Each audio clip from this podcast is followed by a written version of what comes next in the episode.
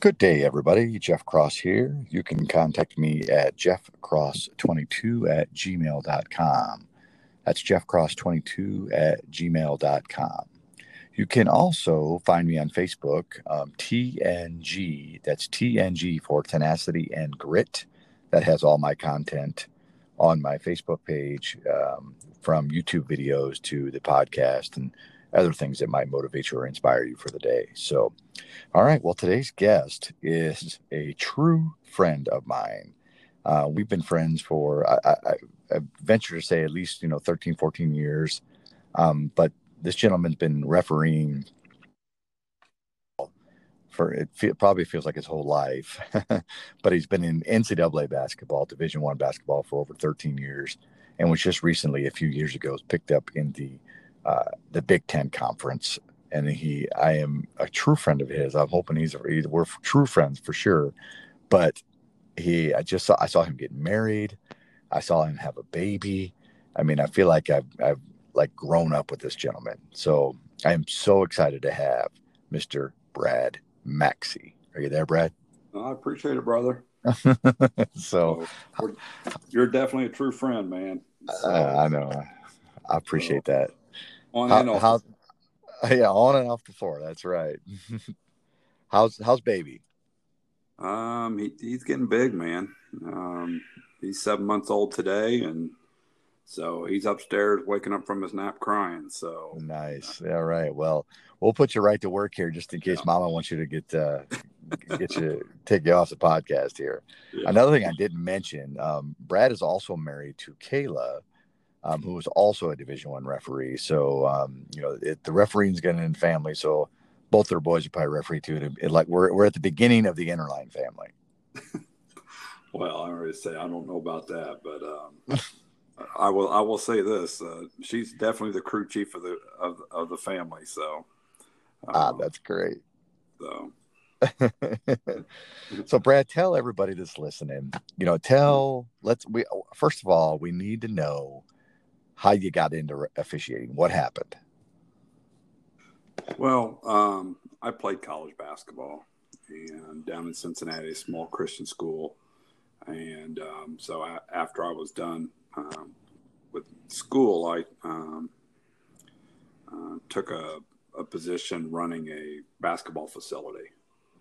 So I was training players, I was coaching. So I coached for probably, you know, I think it was 11 or 12 years. And of just around the game. And so I was always uh, making friends with, with officials and I always had people telling me I needed to give it a shot. And uh, it took, took me a while to, uh, to take that leap. But, you know, back in 2000, uh, 2006, I decided to do that. So, um, you know, I, I coached AAU girls for about 12 years. And so I've always been supportive of the women's game. And um, so I went ahead and uh, signed up for Patty's camp up in Chicago uh, back in 2006 and uh, haven't looked back. So, mm.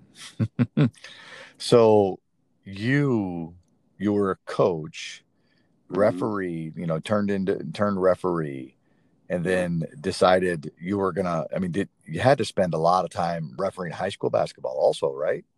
No, I only refereed high school basketball two years, three years.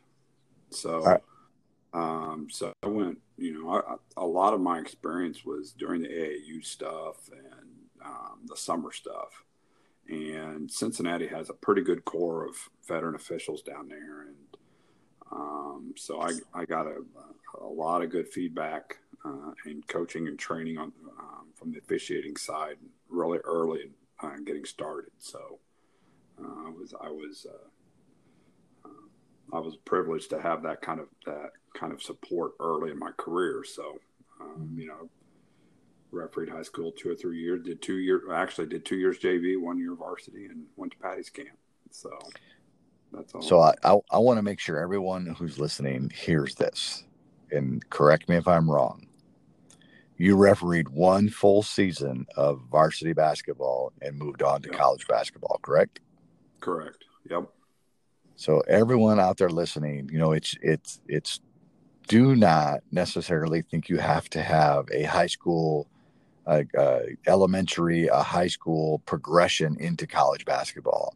I believe, and I would really like for you to weigh in on this. You know, what is your thoughts on on when does someone go to camp? Well, you know, how do they decide when that when that's time? You know, instead of going through the high school ranks. What's your thoughts on that? Well, I, I know for me, you know, the support I was getting early were all college officials. And so when I said that I was getting really good support early, they were already at the college level. And so when I first got started, that was my intent was to take that next step. And uh, that was my goal was to see what college officiating had for me, first and foremost. But obviously, you know, we got to get started somewhere. And I had zero experience outside of summer basketball. And so, you know, I went and signed up at the local class and, you know, started that progress. But, you know, the one thing that, that really decided it for me when I took that next step was that my goals were different than, than some of the officials I was working at the high school level. My approach was different. Um, the approach at the college level I felt was different. And so, um, you know, I just felt like it was time to, for me to move on, you know. So um, even though I went to my first my college camp, it was actually before the first year I'd even did my first varsity year. So, so I you had, only had there's a JV underneath me, and so I went to college camp, um, and I had my first varsity that year. So, wow. Yeah. So, did did you have to go to some high school camps or high school training camps at all? Well, not necessarily. I mean, I did, but you know, um, from what I know, what camp is now, you know, and you know this. I mean, you you guys, you and Randy and and Jen run a really good camp yourselves, and I've run some here, you know, in the last few years. My career, those those they were camp by name only. You know, they, mm. we basically showed up and worked games, and that was it to cover some high school, you know, summer stuff, you know, that the assigner was assigning, and we weren't getting paid. So we were basically volunteering our time. You know, mm. the feedback that we were getting, the training we were getting at that point wasn't really that great, in all honesty. Mm. And so that's that's where I, I, I, you know, going to Patty's camp, I just I saw the difference in the professionalism, you know, at the college level and it doesn't mean that there's not good high school officials because there are. There are really good high school officials, you know. But my approach was just different. And if I wanted to succeed, I felt, you know, it was time for me to move on. Mm. So, what? uh So you said you went to your first collegiate camp in you said 2006. Yep. Yep. 2006, and then you uh, you spent how much time at uh, Division two level before he got hired in Division one, um, or you know, in the lower well, levels, I, we'll call it. Well, I got um, um, got hired my first my first camp. You know, I was lucky enough um, to get hired first camp. Got a couple GLVC games, got a couple D two games, and that was all I got um, from Patty. But then I was working for Diane and Dave Enderley and working some Division three games. You know, had a pretty decent schedule with them for a year, and then um, got hired in three conferences, Division one, the following year. Mm. So this my would, have been, been my second year in college. I got my Division one uh, opportunity. Wait, so it didn't take twenty years to reach Division one? No. That's what everybody said it takes. That's what it takes. well, well, a little, little um, piece of information for you know, everyone getting started now, um, out of intramurals at, at the college, you know, at, co- at college, or I mean, we have, you know, you take a look at the, the, the incoming young officials. They are 20, 21, 22 years old. When I got started, I was 36. So if it would have taken me 20 years, I would never have been. I would have never had that opportunity to work Division One. I've been retired so, by that point. Yeah, right. So I mean, I think there's some validity here. I think this this brings up a good topic here because yeah, when you start at 22, 21 years old, it may take you you know 10 years to reach a, a good level of Division One. You know, but when you're 33 or in your mid 30s and you get your first division one you know it, it comes a little faster because you're already you've developed a maturity about you. Not that 21 year old people uh, men and women are not mature but no one can deny that there's a big difference between a 30 mid 30s person and a mid 20s person as far as maturity goes. Well we, we've talked about this you know before is, is as soon as we walk out on the floor and coaches see us for the first time um, they're already trying to decide who we are what we are as officials and there's a there's a you know they're looking at us right mm-hmm. and they see a 35 36 year old, and they may assume that I've already got a few years under my belt. You walk out at 22, 23, and to them, based on the age of the coach, they may think you're wet behind the ears and what in the world are they doing out there? And they may even think you're 18 years old. So, um, you know, absolutely, you know, being 35, 36 years old, there there was a maturity about me. And I'd been around the game a long time. Um, and so also your ability to communicate, uh, manage situations, manage partners are all, you know, a little bit different at 35, 36, maybe than maybe for a typical 22, 23 year old. You know, just life, just life situations, correct? Hmm. Yeah, uh, I think that is probably something a skill that no one works on enough. Um, and I've said this before.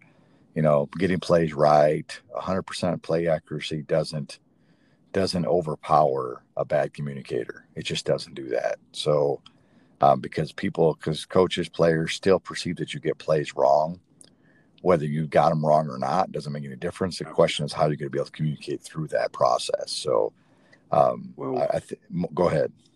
Yeah, one of the hurdles for me in, in regards to communication, even at that age, was uh, being an athlete you know, I'm a competitor, you know, and I have certain expectations of myself. And you challenge me, you know, I'm, I'm going to grind, you know, and I'm going to work at it.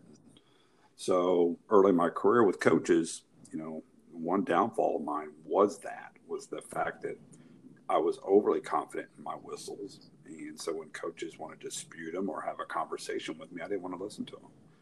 I was always telling them how correct I hmm. was. I'm 100% correct. And so, you know, it took me a little time to understand that that, that approach was not working for me. And, you know, when you're trying to prove how much you're correct, you come off very defensive with coaches. And so, you know, one of the things that I've improved on, or I feel like I've improved on, or I'm, I'm continuing to improve on, is that communication piece with coaches and being humble enough just to be a good listener you know? And so if there's anything that i have you know advice for for younger officials is that piece of the game you know? Is understanding that you know it takes time to build confidence with coaches. It takes time to build confidence with you know or rapport with coaches. They've got to see you over a period of time and no matter how good you are at play calling you know there's a trust factor you have to earn and it does take a little bit of time and it's in your communication your ability to listen that's for sure yeah, I call it, you know, you need to make decisions for the greater good. Um, so, you know, we, we, we tend to, you know, this, as you said, you want to defend how right you were. You know, that was in the moment decision. But for the greater good of you educating yourself and you, you de- de- developing a, a rapport, a, you know, some sort of you know, body of work with coaches and players, you have to understand that you got to go towards the greater good. So, if it means me giving myself up a little bit here for the greater good, meaning 20 years down the line and someone actually a coach might, you know, agree with me a little bit more, that's worth it instead of trying to win the what are the how, what when you may have won the battle but you haven't won the war or whatever that is. So well, go ahead. Exactly say. You can win that battle, you're going to lose mm-hmm. the war. You know. Yeah, I think that's real. Uh, exactly. I was going to say. Um, so let's let's fast forward a little bit. So we you know we we talked about how you know you struggled a little bit in communication. You worked on that. Um, I, I really would love to hear your first experience as a Division One referee. Can do you remember that, or can you recall anything about your first Division One game? Well, I, you know, um, I know my partners. I know where it was at. Um, So it was with Angie mm-hmm. Emlin and Lori Francescan. Uh, we were at OU, and um, obviously, you know, all psyched. You know, I was excited and nervous all at the same time. Um, and it was before, and they were playing a team. Uh, it was called the Australian national team, but it was wasn't obviously their varsity national team. It was a younger group of of players, uh, university level. Um, you know, outside of being nervous and excited and knowing who my partner was, there was nothing really that, that I remember about that game outside of the fact that um, I just I, I, felt pretty thankful and grateful for having that opportunity to be there, hmm. you know, and and I, I, I try to remember that each and every night, even 14 years later. Every night I go out, I try to be thankful and grateful for the opportunity I'm getting that night, you know, uh, because what we do um, out there is um, uh, it's a blessing, you know, and I think you and I have talked about that you know how blessed we are to have these opportunities. And so that, that's the biggest thing i remember about it was my two partners. And you know angie and i uh, specifically have been really really really good friends ever since you know. Um, so. Weird how that works right? You know your first experience at a division yeah. one game. Yeah. did you know angie before that division one game? Absolutely not. Yeah didn't know anything about her. Didn't know um, and actually she was a replacement for somebody because um, our crew chief had gotten sick. Mm. So it was it was just by chance, you know, um, obviously that she was still open and available, and so she got the call to be there. And so, um, and we've been really good friends ever since. So that's a great story, man. Great story. I had no idea about that. You, yeah. I, I, knew I knew you and Angie were friends, yeah. but I didn't realize that that was how it started and that's how it developed. Yeah, absolutely. So I mean, she's like a sister, you know, and you know, we talked about it earlier. You know, um, that that's one of the blessings, you know, that we that we get in this game was, you know, you talked about the fact that you saw me and Kayla get married. You know, one of the blessings that we have in regards to this business was the fact that, you know, about half of the people at our wedding were basketball officials. Mm-hmm. Attended our wedding, so you know, without officiating, I, uh, I may not have ever met my wife, my future wife, and maybe not met my the, the friends that I have. And so, wedding and my future might have looked a little different. So that's for sure. It's yeah, it is, and you know, as difficult as officiating can be at times, those great moments that you just described outweigh all the difficult times by far. Oh, oh, absolutely. You know, and some of it, you know, sure, I'm 50 years old now, you know, and so as we get older, we should take a look at life and uh, what's really truly important, you know, and um, you know, you talked about it. We were talking about my early in my career, early. You know, we talking about you know I got hired my first camp, you know, and then I got hired the second, you know, my second year of ever doing college Division One. You know, on that track, you know, back then I was going, holy cow, I'll be in the Big Ten in five years. You know, shoot, I'm ready to roll. Let's do this you know. And now, you know, at 50, I'm grateful for the opportunities I get. And like you said, you know, come January and February, the grind is hitting us and the travel is hitting us and the games are tougher. And, you know, and then you get the opportunity to work with, your, you know, some of the best friends you'll ever have, you know, or you may have had a tough night, you know, you know that you got two or three people you call and lean on a little bit. So mm-hmm. that's what this business has afforded us is our relationships that even after basketball's over with, we'll have. Mm-hmm. Mm-hmm. Basketball was over with me, you know, for me tomorrow. I know that you and I would still be really, really good friends. You for know, sure. I, I, and I have a handful of people like that, you know, within our group, and you know who they are. Mm-hmm. So, absolutely. So, how many years in division one did you spend because you know big ten that's a pinnacle right that's a that's a spot you know a lot of officials put their they put their eye on that on that prize of the Big Ten or the Big Twelve or the SEC or you know these big major conferences here. So, how many years did you referee in Division One before you made it to the Big Ten? Um, it was my eleventh year that I got picked up, and so you know early on in my career, um, you know even at 36, you know I wasn't married, didn't have family and in all in all honesty, I put a lot of myself into this business. Mm-hmm. And so, you know, you have goals and expectations, and, and, you know, I even, you know, I still do today, right?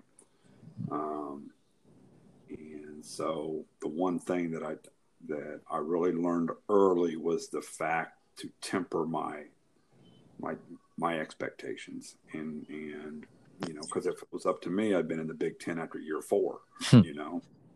Um, but uh, there's a whole lot of learning that has to go on, and you know, the one thing that I really, you know, um, was really trying to control was the things that I could control, mm. and that was the effort, and being professional, in my communication with my assigners, um, being on time to places, and you know, doing. I wasn't going to give anybody an opportunity, you know, to da- downgrade me or have something negative to say to me about how I handled my business. And I always wanted to be a good partner. And, you know, whatever opportunities I got, I tried to be the best I could be that night, you know, and, and whether that was a JUCO game for Diane or whether that was a division one game for Patty, mm. you know, that's still the approach today, you know, and so. So I would really like to know. So you spent 11 years trying to get to this this pinnacle, we'll call it, of the of the Big Ten. If you don't mind speaking honestly with me for a second, and with everyone else listening, how many times did it cross your mind to I don't want to say completely shut it down, but they're like, you know what, I think I'm going to let this goal go. I'm, I'm going to move on to a different pinnacle for me. Um, and you know, just yeah, not, I'm not saying you really contemplated quitting, but how many times that crossed your mind and you had to you had to reconvince yourself to continue on well you know I, I, I was a little ahead of myself you know early on you know like i said if it was up to me you know shoot i'm ready for the big 10 year four year five right mm-hmm. Mm-hmm. and so you start doubting yourself when it's not happening what do i need to do different you start asking people what am i not not doing correctly and you know it, it, came to a point to where I had to look myself in the mirror and have some self reflection um, about how I needed to grow. You know, not only as an official but as a person in this business. And so, you know, I, I went from trying to reach that pinnacle, right, to concentrating on what I can control. And like I said before, and so, you know, even with that, you still, when contracts start coming out in August and September, you keep waiting for that moment. Is it going to be the year? Is this going to be the year? And in all honesty, it, it was probably two or three years that I truly was thinking that this could be the year. Mm. You know, and through the grind that I had in the first seven or so, eight years of the business, when it didn't happen, I was disappointed but for me, it was about refocusing and being the best I could be with the opportunities I was getting. And at some point, trusting in the fact that if it was going to happen, it was going to happen. And best way for me to get that opportunity was to be the best I could be at every level that I was working cur- currently. Mm-hmm. You know, but I mean, it, it took some support from friends, you know, um, to say, hey, you know, just keep doing what you're doing, and you know, and you know, keep growing you know, keep finding ways to get better. You know, and like I said, you know, the communication piece of it for me was something that just over the last two or three years, I think that, you know, I'm still continuing to grow and finding ways. And so, you know, even, you know, if we're, we're fortunate enough to have a, a, a season and who knows what it's going to look like with, you know, everything we're going through right now, I still have goals for this upcoming season. You know, mm-hmm. so you got to focus on what you can control, you know, so, so you know, I talk a lot about you know, as my Facebook page says, T and G for tenacity and grit. See, to me, as an outsider, I know you said you got through with a lot of support from your friends, and they probably did help you in some way, shape, or form. But ultimately, it came from you, your grit, your tenacity to not give up, to continue on, even when it just seemed impossible as you said, you know, there was a couple years like really this is you had it in the front of your brain going this this is going to be the year. and it didn't happen. And, and that's when I say tenacity and grit really kicks in for you if you have it, because everyone has it, I believe. Oh. Some people just have it to different levels. And you're proving to everyone out there listening that, you know, that you found some support, but ultimately you dug deep into your tenacity and grit to continue on. Well, the, I think the one thing, um, officiating is not any different than being an athlete or being a successful business person or being successful at any level uh, or any occupation. Um, success does not come easy. And at some point, you're going to come across some some hurdles, and you either have a choice when you when you come to those hurdles, right, or you get knocked down. You, you either lay down and give up, or you get back up and, and, and start and refocus and go at it. You know, and even the greatest the greatest of you know the greatest of presidents, the greatest leaders, the greatest of basketball players, the greatest of engineers, they've all had something in their life where they've had to, you know, uh, like you say, display some grit Mm-hmm. and some tenacity. And I think you, you have a you have a choice. You can either grow from it or let it defeat you and define you. And so, you know, I've learned that, you know, and, and maybe that's part of being a little bit older too. Uh, when I was dealing with that kind of stuff. So plus, you know, having some really good people around me. So I, I would also, you know, I would take this a step further because you talked about being an athlete, you know, that, you have to you have to perform and you know you're gonna find failures. The difference I believe between the athlete and the official or the athlete and the engineer or doctor or whatever that is, is the athlete, I even I think even has it tougher because they're on a time frame. They only get four years to get it done.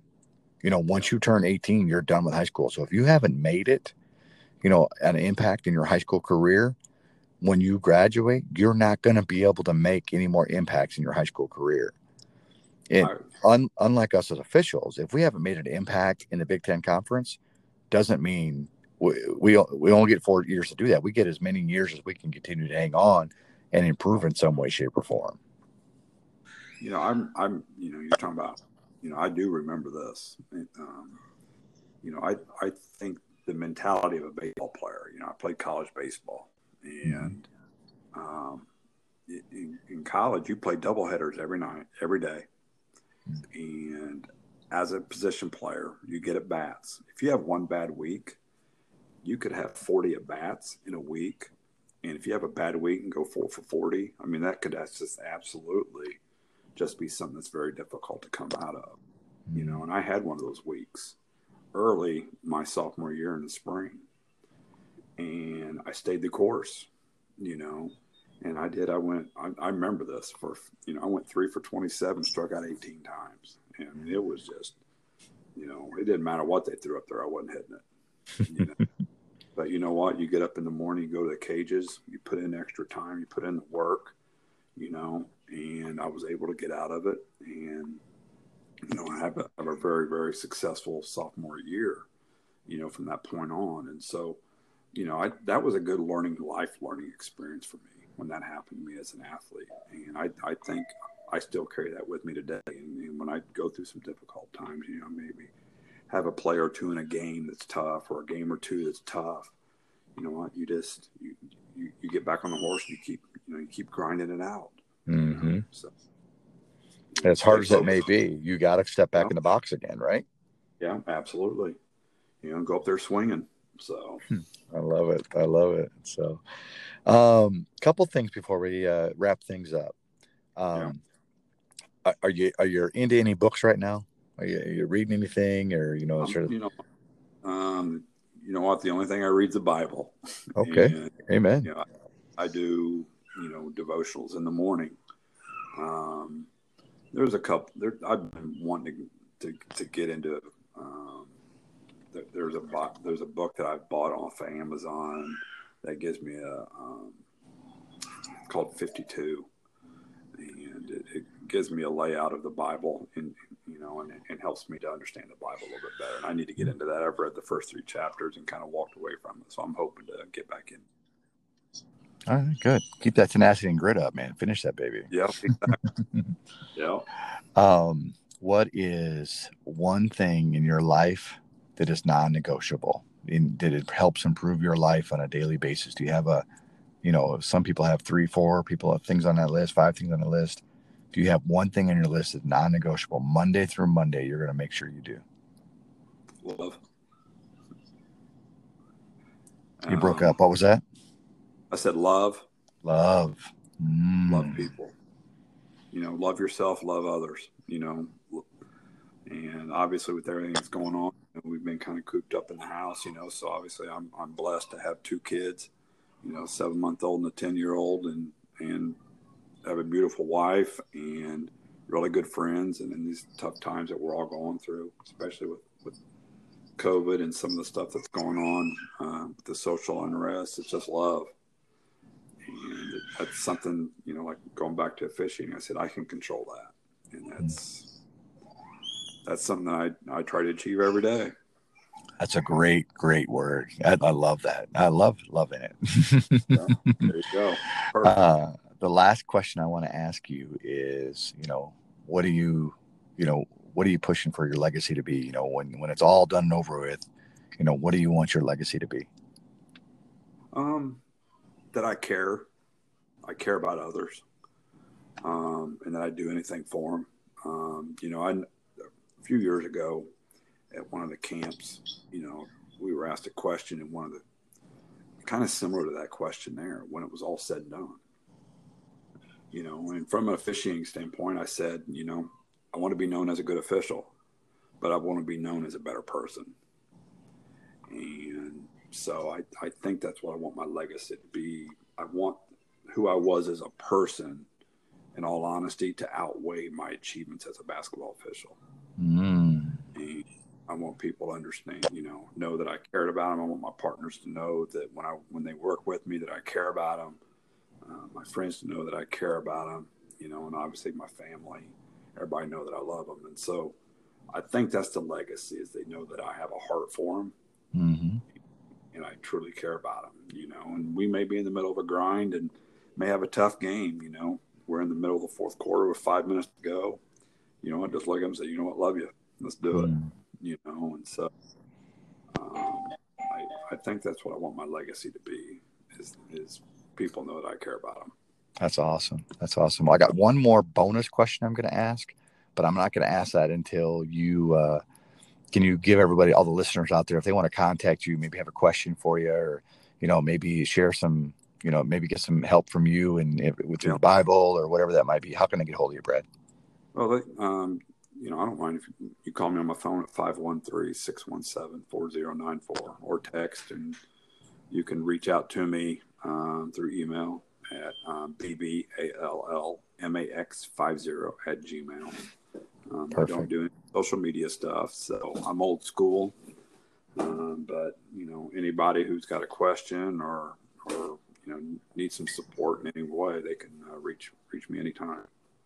Perfect. That'll work out perfect. And, and again, you can contact me at jeffcross22 at gmail.com.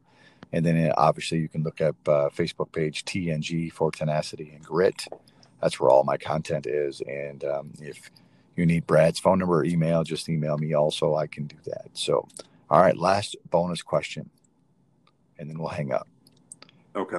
Tell us something no one knows about Brad Maxey. What is something that very few people know? Um, like I'm going to give you mine. Okay, this okay. to give you a little bit of chance yeah, to think about it, because I saw the hesitation there. So you don't have to yeah. like, you know, whatever. I lost a million dollars to the roulette wheel. No, uh, a lot of people don't know this about me. Is over 20 years ago, I had uh, two neck surgeries. So, so I have actually uh, uh, two metal plates and eight metal screws in my neck from an old football injury. Um, so, and the doctor told me that you know start collecting disability it's it's over for you. You're never going to do anything any wow. kind of athletic. So that's something yeah. I don't share a lot, but I'm, I'm starting to share a little bit more. So it might be a little bit more common knowledge. So that's something a lot of people don't know about me. So can you give us something that a lot of people don't know about you? Well, I don't know if, if I can if I can top that. Mm. Um, I know this this may come off a little bit egotistical, but um, I hope it doesn't come off that way. But um, I was inducted into my high school athletic hall of fame uh, Mhm. back in 2014. so yeah, a lot of people wouldn't know that. That's great. I don't talk about that a whole lot, but um, it is something that I obviously am proud of. You know, so you talk about legacy a little bit, but um, so yeah, I don't I don't know how many people know that, but um, yeah, Just like so you a little bit. j- just so you know, a few a few clicks of the button and everyone's gonna know. So don't you worry about a thing. Well, I don't know the old school that I come from. I don't even know if they have internet down there or web. Good luck trying to find that. Uh, that's great. So- Uh, all right. Well, listen, Brad, thank you so much for spending, Oh, I enjoyed you it, brother. know, 30, 40 minutes with me, taking a little time away from the Yeah. family and stuff. And obviously, if anybody's out here listening to this podcast and they something resonated with them or they know someone that it might affect, hit the share button, everybody. That's all you got to do. And you can contact me and Brad with any questions you might have. Brad, Yeah. know this before I hang up. You are most definitely building that legacy that you're trying to build on a day-to-day basis and your hard work is not going unnoticed buddy. Um, i am so proud to call you my friend call your family uh, and our family friends and i do never want that to stop and know that your legacy is going to be tremendous when it's all done and over with buddy. Well, you know, I love you, brother. I love and I, I, I have a lot of, you know, I, you know, I look up to you, and you know what, you're you're one of those people that um, are there for me going through the tough times. About grit and tenacity. You, you know, you help with that. So I appreciate you, brother. Yep. Keep doing what you're doing. You're you're developing that legacy as well. Uh, yeah, that's right. So, well, keep loving, brother, and uh, keep showing hope. And we will uh, talk to you on the other side. All right, brother. All right sounds good, man. All See right, take care. Be safe. Bye bye.